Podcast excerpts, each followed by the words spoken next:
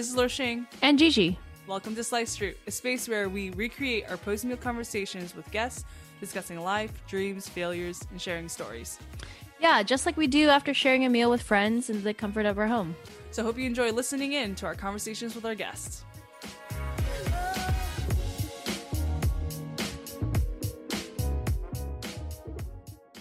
Hey everyone, Lorshing here. Happy holidays, Merry Christmas, Happy Hanukkah, or whatever celebrations or traditions you do this winter season. Today we have Karen H. in the house for today's episode. Karen is a mental health therapist in LA, and we get straight into why she chose to join a CrossFit gym right as she started her career. We get into a great discussion on how the body keeps a score when it comes to trauma and stress. And we also celebrate the ways our body can surprise us, but also get real about when it disappoints and we face the finite nature of being human. So some good philosophical, I can't seem to get that. It's good stuff in today's conversations. Just a warning, in today's episode, while we don't get into details, we do talk about vicarious trauma and how our body responds and reacts to stress. So we hope you enjoy the conversation.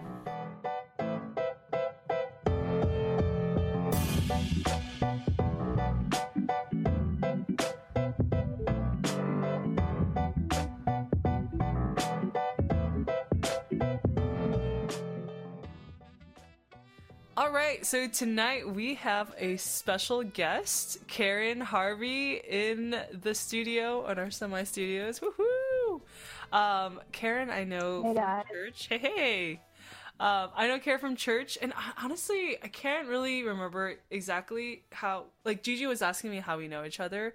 Like, was it a small group or something? But I think it's just, I think we got connected because we both, like, you're from Washington, and so that, I think that's how we connected, right? Yeah. World Mandate Carpool. Or that too. That too. I think we knew of each other. Also that. Yep. True. We knew of each other. I knew who you were. Yeah. For sure. Oh, okay. I knew who you were too. So we've had like some conversations. You're right. But then we went, we drove down to San Diego together, and that was really nice. Mm. And just talking, getting to know you. And we have been, we've gone to Disneyland once together. We will go again. Yep. Yeah. Karen is a mental health therapist. And from my time spending time with her, like, I was going to tell Gigi this, but like she's really passionate about what she does. Like something that's like really inspiring, the way that you talk about your profession, you know, given it's like, you know, ups and downs. Like it's, I think even our last conversation just was really like, wow, Karen loves what she does. And it's like amazing to know that there's therapists out there that really passionate about the work that they do and believe in the work that they do in the face of like a lot of difficulties as a mental health therapist. So I thought that was just really inspiring. I'm already affirming you, but anyways, yes. Well, Karen, just want to give you a floor. Go ahead and you can share briefly maybe like where you're from, what you're doing. I kind of already did that, but you can kind of share a little bit more. Yeah, I grew up in Washington State near Seattle. Now I live in California and I'm a therapist. In between those two, I've also lived in Michigan and Thailand and a couple of other places. So different, so Michigan, Thailand. Many experiences. They're all, it's the best, and it's so confusing at the same time. Did you go to Thailand after living in Michigan? Yes. Wow, that was a contrast. That was a contrast. Yeah. There's been a lot of that, but that is like God is in all of it, and there's so much that we learned from just how many kinds of people and ways of doing things there are. And I know I'm better for that, even though sometimes I'm like, what is the right way? Like, I can't figure out the right way to do something. Like, how's this supposed to be? I don't know. But, yeah. Yeah. Yeah. Anyways. So something we've talked about before, I don't know if it's our last conversation, but we've talked about this before about you, as you entered into your practice as a mental health therapist, like you knew, like you really intentionally sought out like ways to be physically active. Can you speak on like why that was, because I remember you specifically said that. Can you speak on why that was important to you and like as you were starting your career? Yeah. Just knowing the research about trauma in the body and how movement can be really helpful in healing that. Learning that, and it just made so much sense to me. It was one of those things I learned that and I'm just like, this is it. Like sometimes you learn things and it's just like, oh, okay, that's some nice information. But this is like, I like literally felt it in my body. I'm like, this is it. Like, this is important. This is significant. So like maybe you're familiar with like Bessel van der Kolk, that familiar name. He wrote Body Keeps the Score, which is probably like one of the main books about trauma in the body. So we read that in grad school. And a lot of it just resonated with experience. I was like, oh, I felt that in my body with like this past experience or whatever it was. And I'm like, it just makes so much sense to me. So I was like, there's something about this. Also being interested in working with like vicarious trauma. So working with people who are helpers and who also experience the same.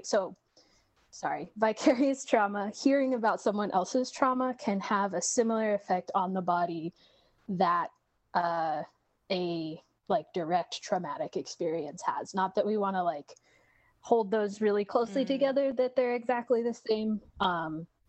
But the effects on the body can be the same. So look around right now.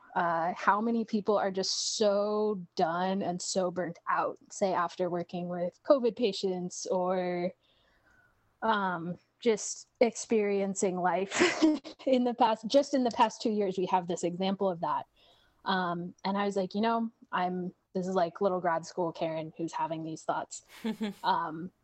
I'm like, wow, I'm an empath. I feel people super deeply, which is my greatest gift, why I do what I do.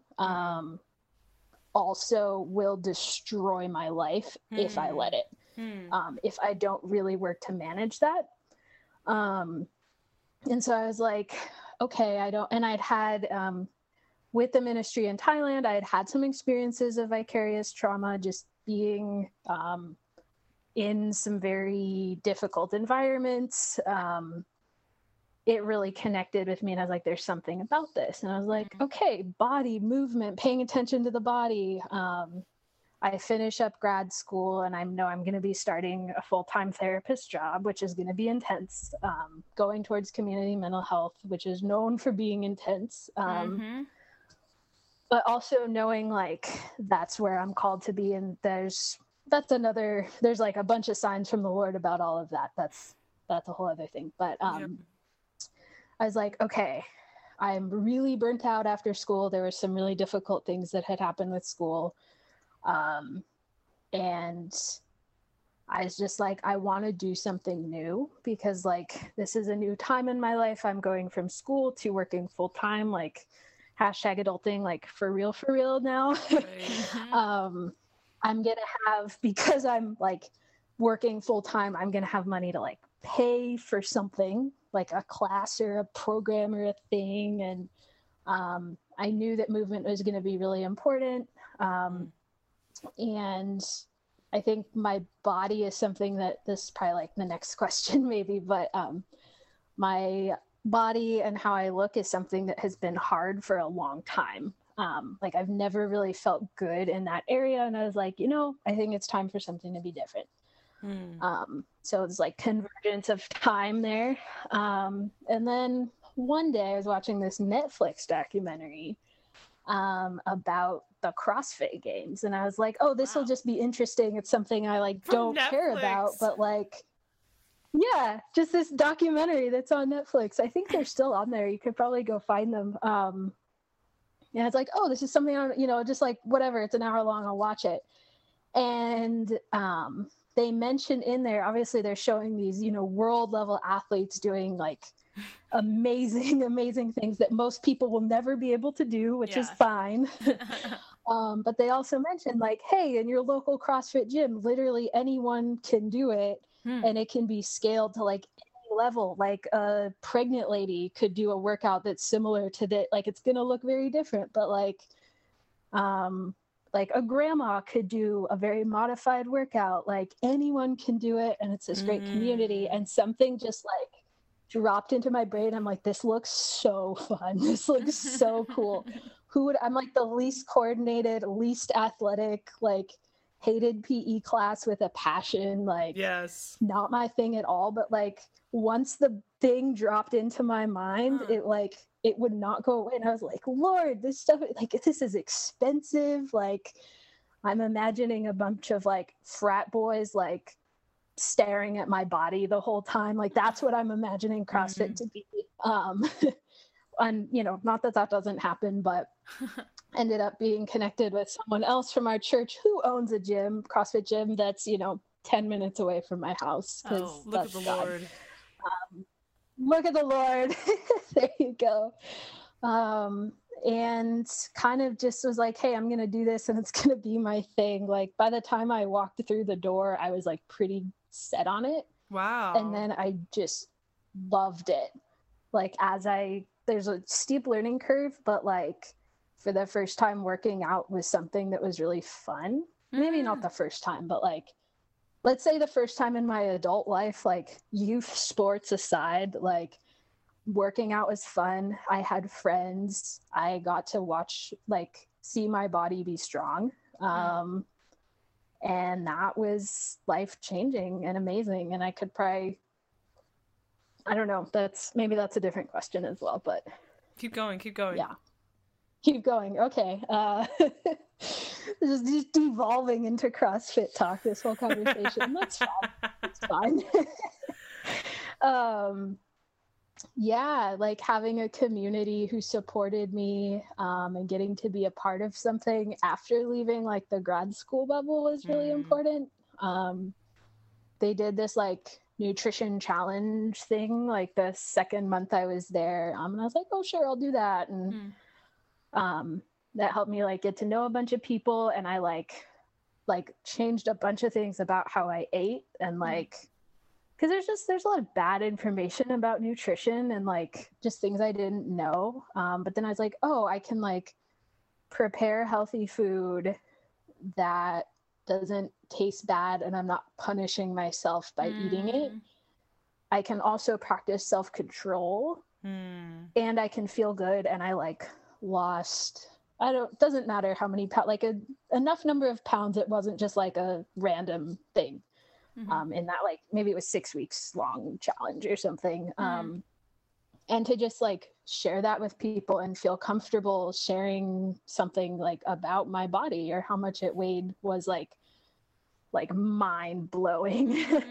That had never happened before. That had always been either just something that was like very neutral, or was a source of shame. And so, CrossFit gave me a chance to be proud of my body, not in like a vain way, I hope, but like, yeah, just in a new and different way than I had experienced before. So, and how long have you been, doing CrossFit so far? I think it's almost exactly 3 years. 'Cause I think it was December. Yeah. Wow. A lot has happened in that time. But, a lot of more setbacks than what feels like progress right now. But okay. We're still here. So. We're still here.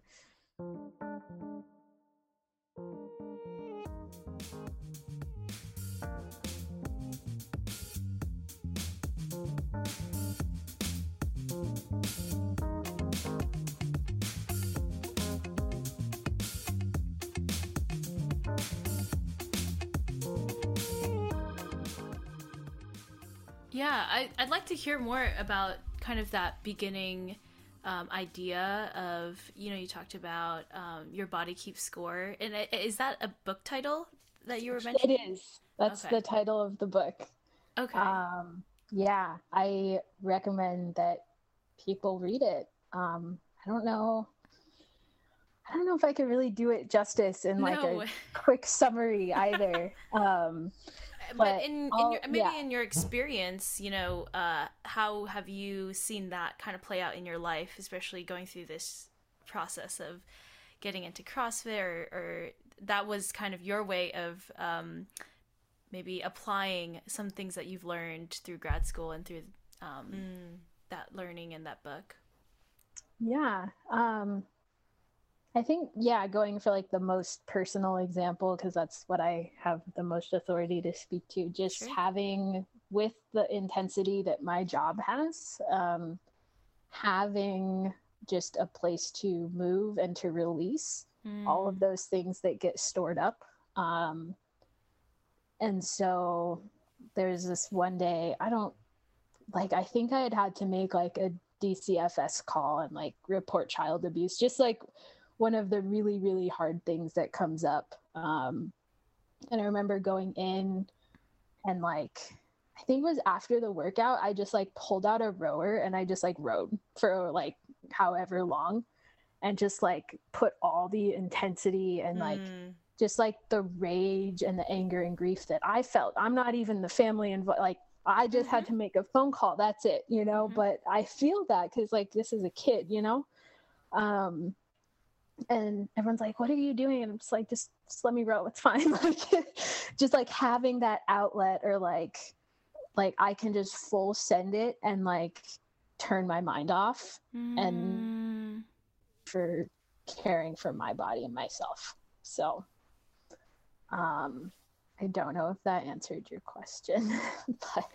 Oh yeah. I the reason I mentioned it is interesting because just a week ago, I was having this conversation with a friend, and she mentioned that title, and I actually didn't know it was a book, but she mentioned, oh, Your Body Keeps Score, because she had given me this advice. We were talking, and I was trying to hold back tears when we were talking, and she was like, Gigi, let it out, let it all out, because or else, you know, it's going to just keep that, or it's going to be stored somewhere in your body, you know, and affect you in a way that will be hard to release or something. I don't know. It was along those lines. And then I recently told her about a story of how I let myself, I had her voice in my head playing while I was in the Apple store, and something was, you know, something bad or not bad happened, just like a bad experience with customer service, that it just made me want to cry. But I felt so embarrassed crying in the Apple store and having people still help me. But I just kept remembering that let it out, you know, you have to let out your cries. And so that was my practical way of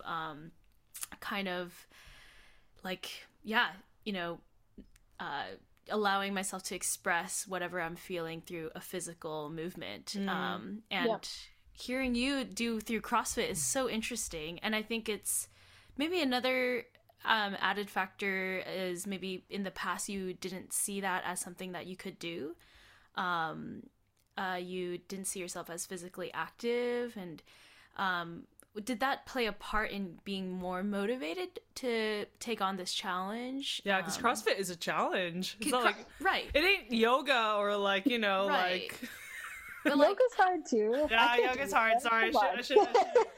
Yoga's so hard. What made you want to do this? What got you to that place to take on something that you know you maybe discounted yourself before? Yeah, I think not going in the long version, because this is a public there's always forum. A long version, right? When we have when we sit down for coffee one day, there's the long version. There was, I think, school really burned me out, really called into question my ability and my calling. Am I supposed to I almost quit. I almost quit the program. I was so close to quitting the program. Or just get the degree and go be in a I don't even know what else I would have done. A desk job, something else. Go just whatever. And there were just a lot of things, myself and others kind of hey Karen, are you sure this is what you're supposed to do? And a lot of confirmation from the Lord, but also I fought for the last, that was for, what's that? Oh, 2018. So let's just say the last like 4 years mm-hmm. or so, like I have fought for this. Mm-hmm.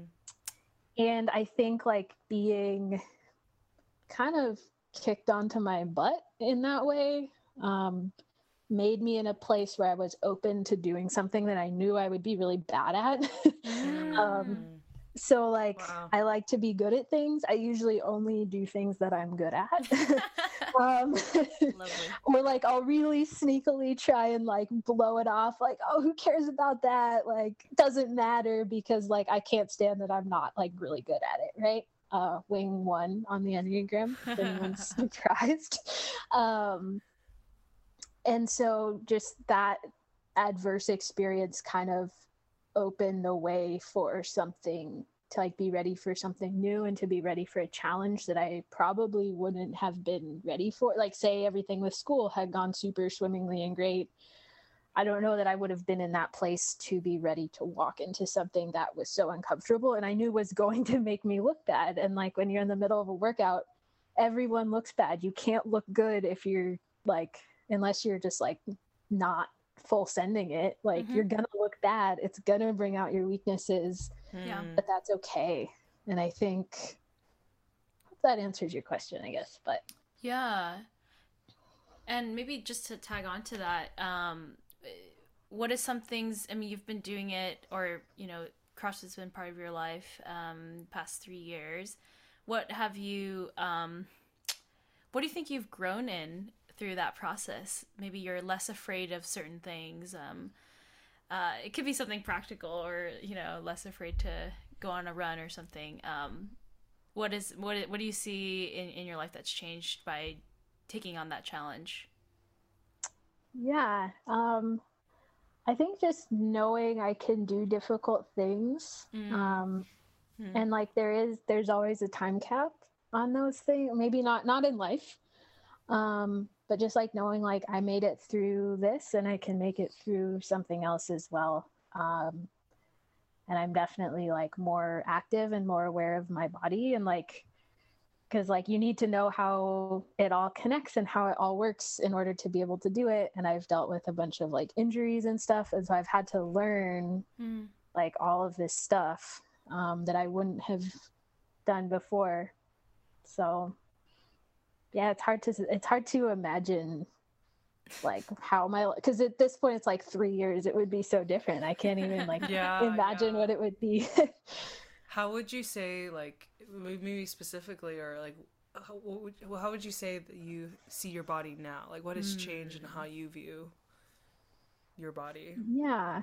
I think just knowing like that I'm capable and I don't like love my body every day because it's so great, oh my gosh, like I think that's kind of a pile of crap, but in my opinion, just having more of a neutral stance and appreciating my body's function, appreciating its strength, that's been a change. And just like an overall greater sense of value. You probably point to some like old like dualism ideas of like, in the past, I'm like, okay, like my body's like, that's, you know, it's not that great, but my soul is really good. So I'm fine. Yeah. Actually, that's like, was it the Greeks or something that had that idea? I don't remember, but it's like not a biblical view. Right, right. I think it's Greek, ancient Greek philosophy. But how that's really like permeated. It's like, well, it doesn't really matter if you're unhealthy because your soul is fine, or I don't know. Scratch that. But, yeah, just viewing a more like embodied view of myself. Yeah. And of God, probably too. Yeah. How does that like, I guess like in terms of faith and how like God sees your body or our bodies, like how has that changed as well? I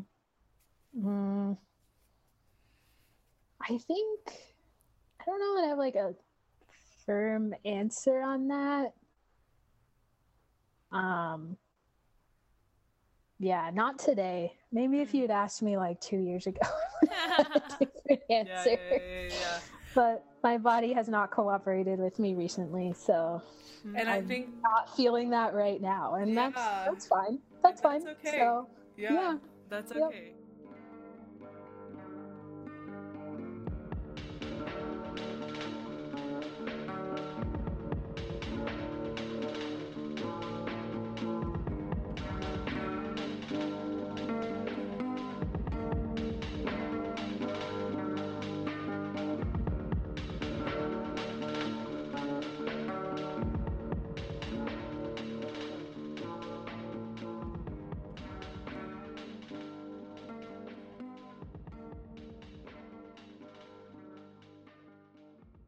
Yep. Which kind of moves on to our next topic.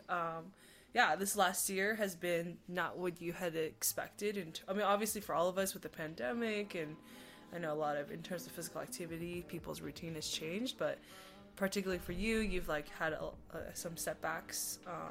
Can you share what's going on? And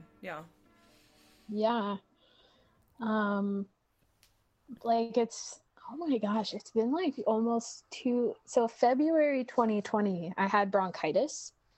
Really interesting time to have bronchitis. Like really just a really not a great time. Like key time in the world to be in public coughing your lungs out. So it's like my quarantine kind of started a month early, I feel like, because I was sick for like I was still like going to work, which was dumb. But in hindsight, I'm like, that was so stupid. Like, what were you thinking? I was still working, but like just the recovery from that was really rough. And like I could not move at all for like exercise at all, because it's like the one thing you need to do is breathe. Like bronchitis just doesn't let you. So it was like, and then by the time I was like good to go, everything was closed, including the gym. So that was like the first like challenge. And then we got back to the gym, and then things were good for a while. And then I started some very pesky low back pain, started PT for that.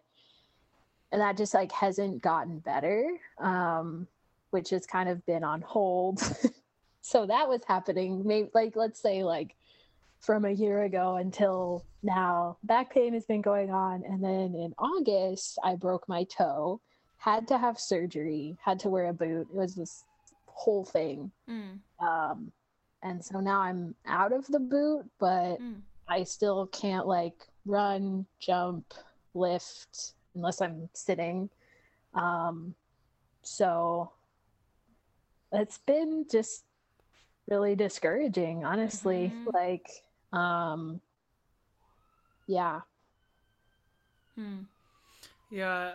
know we talked earlier before about like how like losing that source of like the community, you know, like that you built, and having that space to even like address those like address like the stress and trauma that accumulates from your job, like the loss of that, like how how you felt in that season, and you still are. How have you reconciled, or what's like that process like when like something that you've really been able to find life in, it's like kind of taken away from you?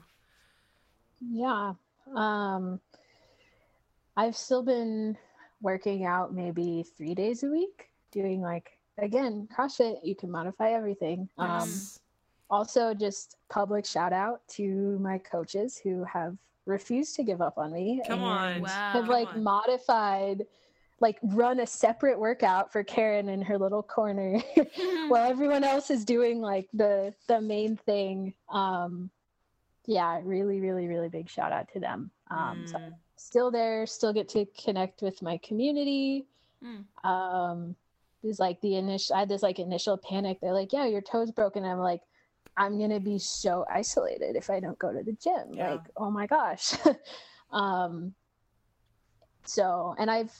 It's been good. I've been able to step into some more things like with church, and just kind of like pursue some other parts of my life, which I think has actually been really important because there's still room for CrossFit and for other things as well.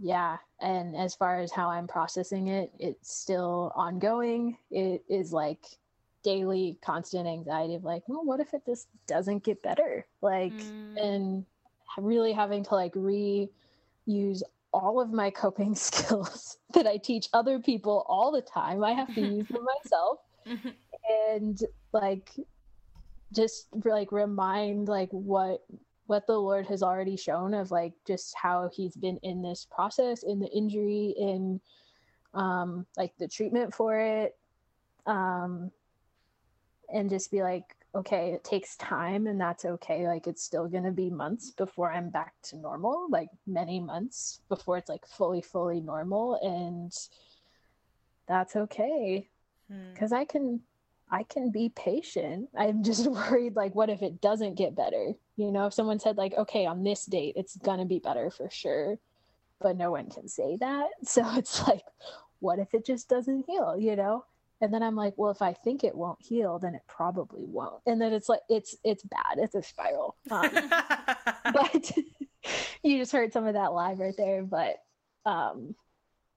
it's been really hard. But I think allowing myself to be cared for by others, because like I've had to, especially when I was in the boot, like right after surgery and stuff, like I had to have other people help me with things. I had to order grocery delivery and like all these things I would never do otherwise. And like I had to take time off work, and by golly, all of my clients were okay. Like they survived, they were fine. Yeah. And so, yeah, like my capacity is finite, and I've had to learn how to be more okay with that just because of what happened. So, yeah. And 3 days a week, that's awesome. Like that's usually people's like usual workout. Oh no, I know. Goal. Like could I ever do that, yeah. You know? 3 days. Yeah. Yeah. That's good perspective. That's true. Yeah, seriously, it's great. Yeah, I think just the fact that you're you're moving, regardless how intense it is or whatever. Like that's a discipline. It's definitely That's so good. Yeah, that's awesome. That's really interesting because like kind of the perspective, because earlier we talked about like relationship to our body and how it changes. You know, like our views and. It's interesting, as I'm reflecting on what you've been sharing, it's like when you first got into CrossFit, kind of the things that you've found was like the capability, like I'm able to do this. Like I didn't know I could lift this much pounds. I didn't know I could do, you know, a clean, I don't know, you know, all these. Sorry, keep going. I didn't know what a clean was, dude. Yeah, I know what a clean was. And exactly. I learned how to do it. What? Exactly. Like, so from like, wow, my body's able and like capable. And then having these injuries and setbacks is like, oh, my body is also finite. Like there's some limits, or I hit a limit, or not to say that it's like a forever limit, but you're right. So that's kind of interesting swing of the pendulum that can change.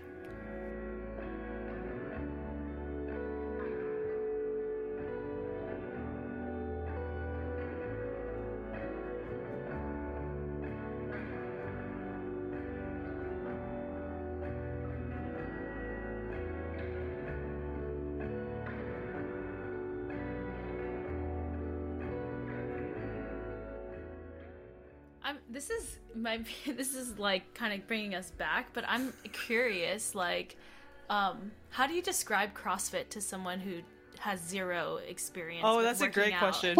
Like I on the spot, yes. Like I'm familiar with a lot of like physical activity, and I love working out. I love lifting, doing things, but I don't think I could really explain. I don't. Really know. Oh, you know. Okay. So maybe, yeah. I'm remembering that Lorshan came with me one day. Back that's in fine. The days of the pre-COVID I'm days still thinking about joining someday. Ooh. Someday. You, oh my, see, now I'm going to get everyone. Now you're going to get me. We're going to harass you now because you said that. I know, Eric's going to listen to this and he's going to harass me. We'll get praise on it, everybody. Yeah. What is CrossFit? What is CrossFit? It is, I'm thinking the official, oh my gosh, I'm trying to remember the official definition. That's so embarrassing. She's like so in it that she's trying to be all, she like, can't even define it. Yeah. No. Was it constantly varied functional fitness at a high intensity? I think is like, that sounds like right, slogan. So it's like we do like cardio and then like barbell lifting and some like air quotes gymnastic type moves, so like pull-ups and like ring muscle ups. Only fancy people that aren't me do that, but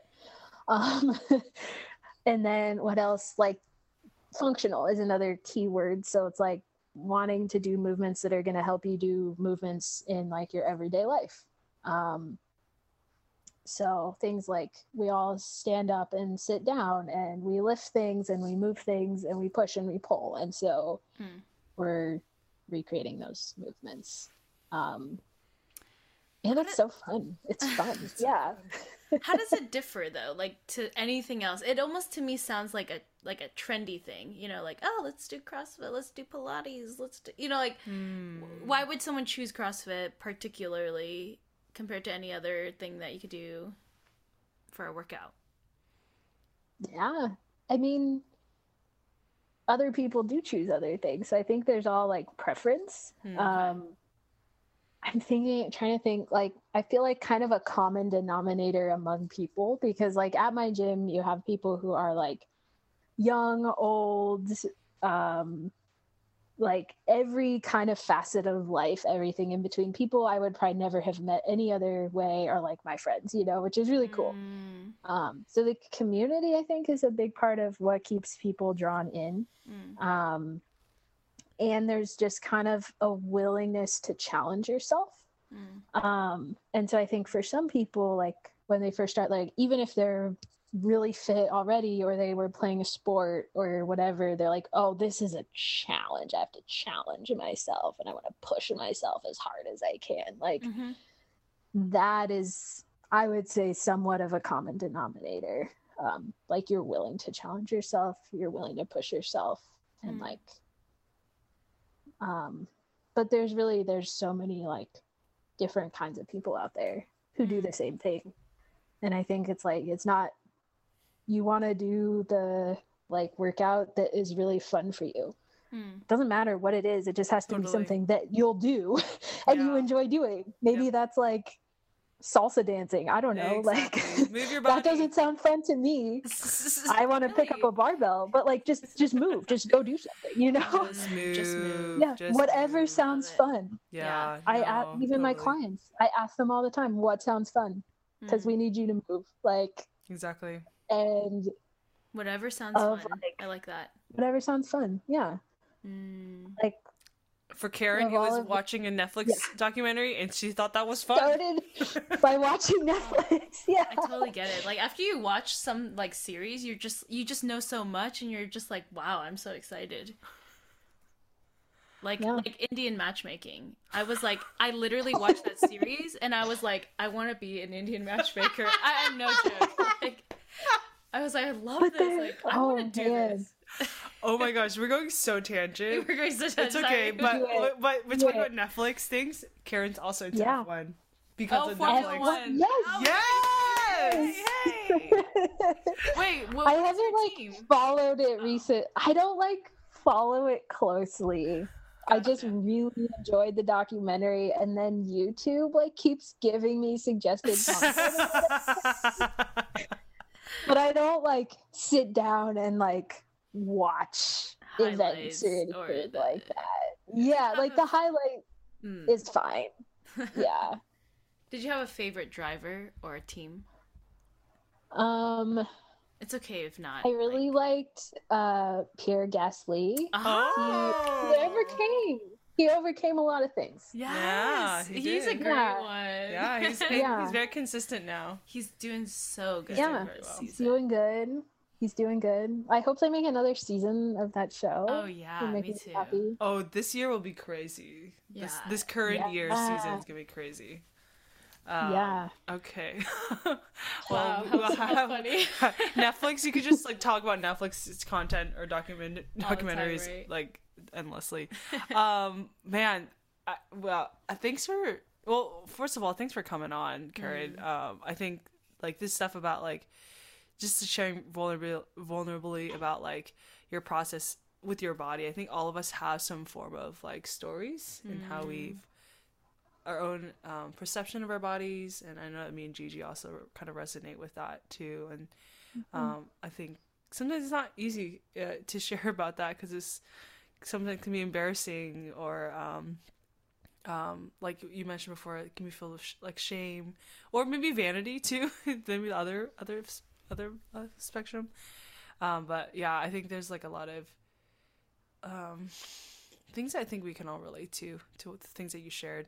But also like how both the body is like this capable, there's like a function to it, but there's also those setbacks too, and that's the reality of it. I will say as a physical therapist, you know, like I like we the beautiful miracle of our body to heal and repair, just like without it telling. I always tell these patients, but it's like we don't have to tell our body to heal, it just happens. Like we don't need to force it, it just happens, and that is a miracle in itself. Good. You know, like just knowing the processes behind it, so it's a good thing. And the way that, praise God, that's the way that Lord's made us. So just to encourage you. Yeah, no, I need that reminder often right now, so I appreciate that. All right, before we end, we have our fun like post-interview trivia about like basically it's like life hacks essentially. Like what do you recommend and what do you not recommend? So it can be really anything. Casual, really serious. I might not say Enneagram because literally like the last two guests like have said something about the Enneagram, so I think like we gotta, you know, talk. Don't recommend the Enneagram. Or like I wasn't going to, so okay, great. She's like, I'm not that basic. So I tried to be prepared. I will recommend, so this is like a weird like as seen on TV household item that recently in my new apartment has been really useful. It's called a tub shroom, and it's this little like rubber stopper you put in your drain and it catches all the hair, and it's amazing. Oh my gosh, is it really effective? Amazon. It's effective. It's effective. Wait, that's actually really helpful. I really want that. Yeah. I'm gonna buy that. Go on Amazon and buy a tub shroom. It's just this like little silicone piece that sits in your drain and catches all the hair. What's your face? I'm like, but like, what's so special about this one that makes it effective? I mean, you have to watch the TV commercial. You have to. It just works. Like I'll pull out like a handful of hair after like 2 or 3 showers, and like having lived with like lots of women roommates with long hair, it's like a constant. No, it totally is a struggle, and you have to like call people every few months and be like, can you come snake our drain again? And like I've definitely snaked our drain before. And I don't want to do that, so instead you get the tub shroom and it catches all of the hair. All right, you know, that's now my recommendation. I'm thinking it for my tub. Dude, so I realized but it's basically your hair, like not our parents' hair. Oh girl, I have bad hair loss. She has a lot of hair though. We both like you have a lot of thick hair. I can tell just on. It looks great. It looks great. You both have great hair. Oh, Karen. Oh wow. I'm not a guest here. Even through like Zoom quality pixels. With your bad internet. So okay, awesome recommendation. I'm gonna that's a great one. Tub shroom. What is check your it out. Anti-recommend? Like don't do this. Anti-recommend. Don't say this. Is for people who do not use their blinker. I do not recommend that. Oh my gosh, that's so mean. It's really annoying. That's so mean. Seriously? You don't I'm such a SoCal driver now. I just kind of drive a little recklessly. No, I did not raise you like just kidding. I couldn't like think of any like bad products that I've like had. I don't know. This was hard. I could think of like 100 things. Can you speak to why someone should not drive and not use their blinker? That's really bad. Because why should I slam on my brakes because you're too lazy to click a little switch? Yes. Like yes. Why? That's right. If I could put like a second button in addition to the horn, it would just be a button that just like loudly says out the car, turn on your blinkers. Can you just like really specifically, can we have a sample? It's a different sound. Can we have an audio sample for like potential, like what, like, so if I press the button, what would it say? So like I press the button. I feel like it needs like an authoritative sounding voice though. Try Karen, like what would your like beep? Well, so I'm also just like secretly or unsecretly super snarky. So what I would want it to say is just be like, it's called a blinker. It's like so they know what they did. We need to sample that. It's called a blinker. Well, wait, say that again. Say that again. No. What is going on? It's called a blinker. No, yeah. That's better. Really, your voice carries better. I like you really nasally. No, it's called a... Hers was better because it was very like authoritative. It was like flat in a way, like I'm so bored and why am I even saying this? Like why do I need to spend effort reminding you? Anyways. That's a good one. I like that. It's unique too. Yeah. That's unique. That's good. I couldn't think of anything else that I would not recommend, but it was perfect. It's very practical, and it's speaking to me. Yeah. It's actually was meant a word for a word for today. Me. I'm really in your car with you. Like you're not like a crazy driver. I'm not. I'm a good driver. Yeah, you are. You are. You want to drive to? Notice you didn't use drive to Disney if you want. Yeah.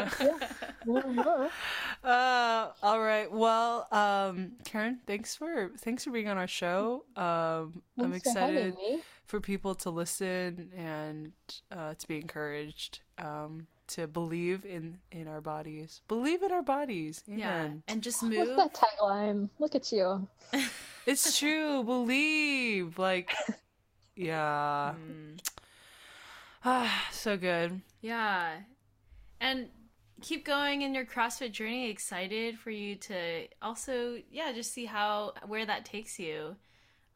It's gonna be really gotta come back to me apparently. Yes. Who knows when? Yeah, and I'm more interested in CrossFit. I think you would love it, Gigi. Really? Yeah. I don't know. I think she would love it. Bring her friend day. Yeah. Bringing you both. You're both. I know. Friends. Honestly, I need to build my body back up to that state. Anyways. Yeah. Come. You just start now. Yeah. I love it. Just come. Just do it. That's good. All right. Thanks, Karen. Yep. See you guys.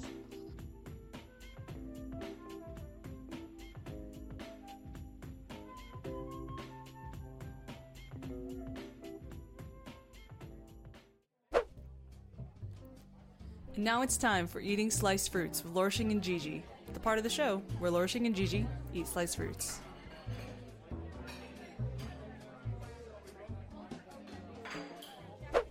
Today we have sliced oranges that Lorshing thought they were going to be super old. Because they are like... Don't say it. I just want to eat it. So, okay, actually we should tell her... Well, they probably... No, did we tell them in our podcast already? I love cold oranges. Cold oranges are the best. Wait, this is going to be so juicy. So we were recording this actually like in person. Mm-hmm. For the first time. First time since our first episode. And it's so true, like, someone who slices fruit for you, I feel loved. Do you feel loved right now? Oh, yeah. I was sort of like, man, I can't believe she's going to do this. I actually volunteered to, like, actually slice. Yeah, wow. I know. Like, you rarely do that. So today I ate nothing until dinner time because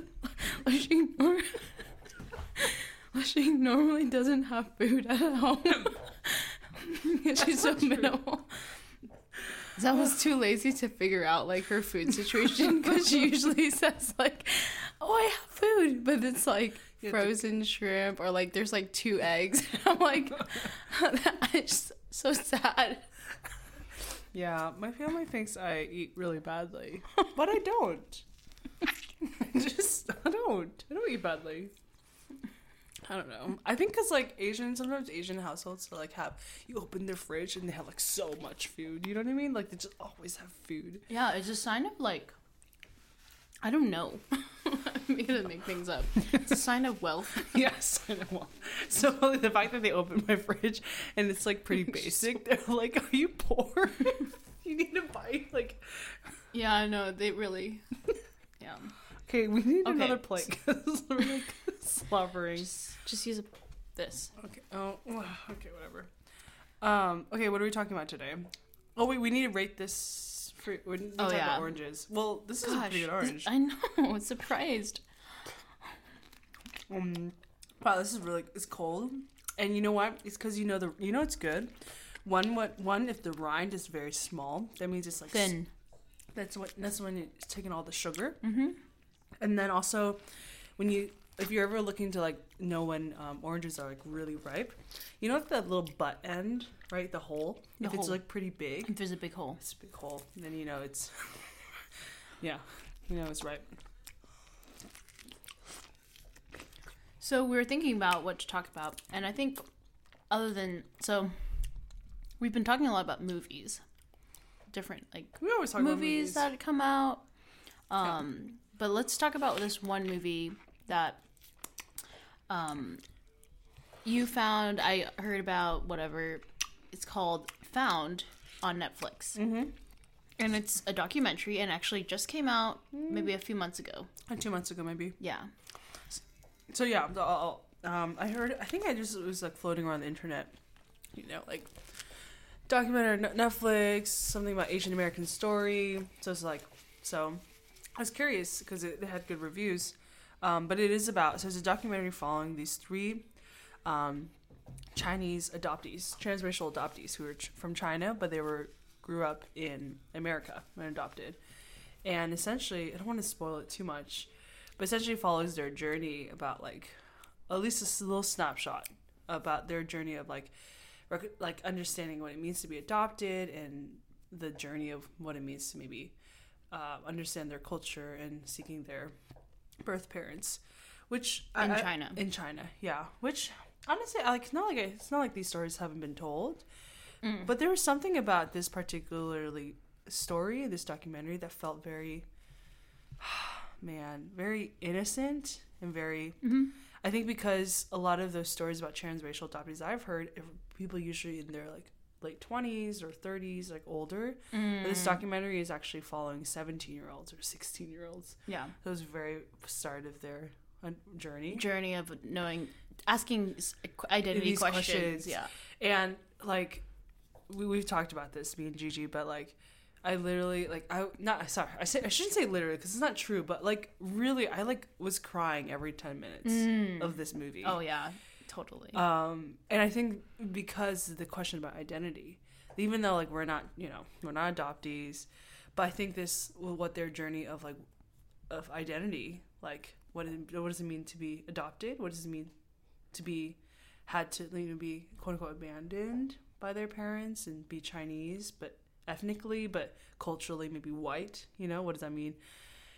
I think really resonates for even as just a Chinese American, like, what does it mean to be Chinese? Not to be Chinese, or to be Chinese maybe ethnically, but American, you know, a Chinese American. Yeah, that was my experience. And I like that you mentioned how, particularly about this documentary, it's a coming-of-age story as well. Apart from the social issues and political and changes, you know, it's very human and very, like, much of a coming-of-age story for these three teenagers living in different parts of the U.S. who happen to be on the same journey together, understanding their story. Yeah. For me, I think I saw of it a lot of our experience growing up in China, and especially being around a lot of orphans or visiting a lot of orphanages. And I was like crying so much too. And it was one of those cries. So much crying, yeah. It's one of those cries that you're just like, what is going on? Like every time, my heart just wants to just weep.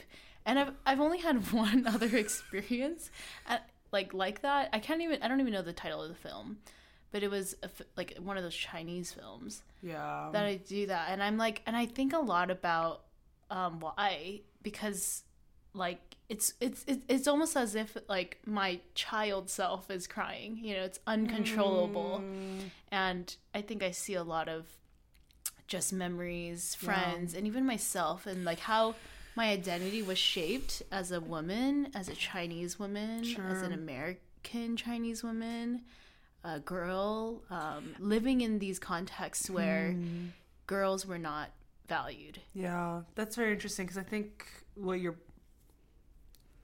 I think you're right. I think watching that film and like remembering, like, wow, we've been there, we've been somewhere like that, and we have interacted with like how girls are treated in China, or just like the feelings or like that experience of being abandoned, but we like I don't think we ever had to think about that actually or like as children, like encountering it, but then actually now as adults I'm like, wow, I've actually never had to really, or just like realizing, wow, we encountered that kind of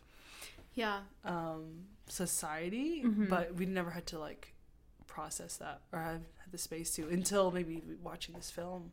Yeah, and I think we're older than those girls, of course, but not that much older. And I would also say it's sort of us looking and empathizing with the innocence meeting the complexity of political, socio-political factors, because a big part of those girls who are far removed from understanding from China and China politics, the only thing they can kind of understand is poverty. It might be the reason why I was abandoned, and also the one-child policy, you know, and like, so they're trying to grapple with all those factors that shape society with such innocence, as well as like I just want to be normal, I don't want to have to deal with all this like racism or like, why can't I be like other, you know, like one of the girls was saying, like her white friend was telling her, how come you're not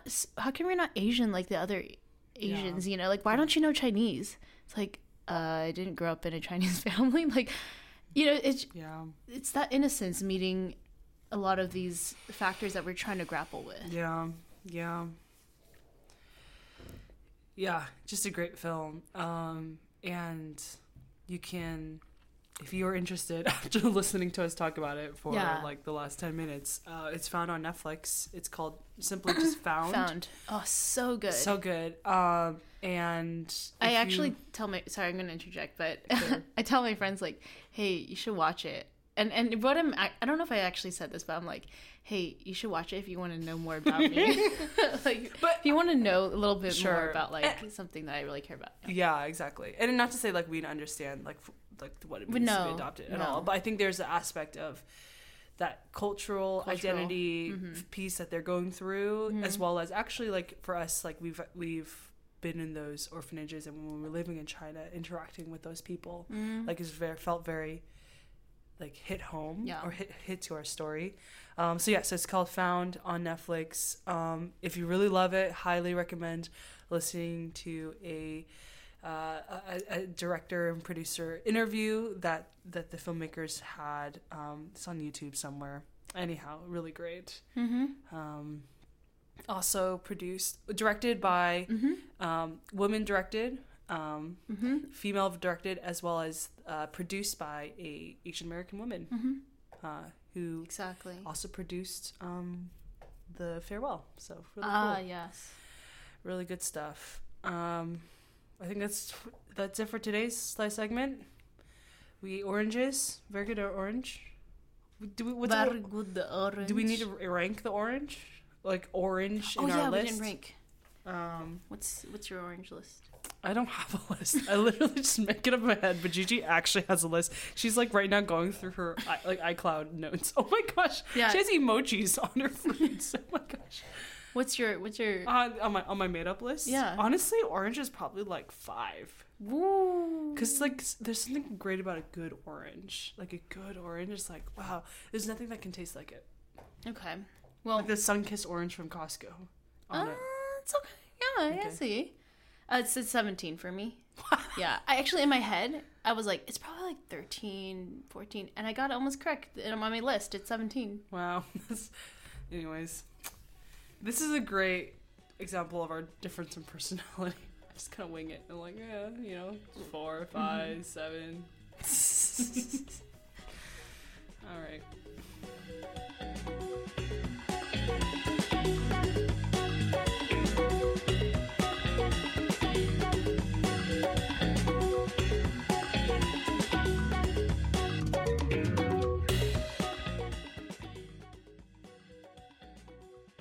Thanks for joining us today. We hope you enjoyed this episode and feel more empowered to see life in a more embodied perspective. We want to thank Karen again for being an amazing guest and sharing her story. As always, if you want to be updated on future episodes, follow us on Instagram and Spotify by searching The Sliced Fruit. Catch y'all again next month.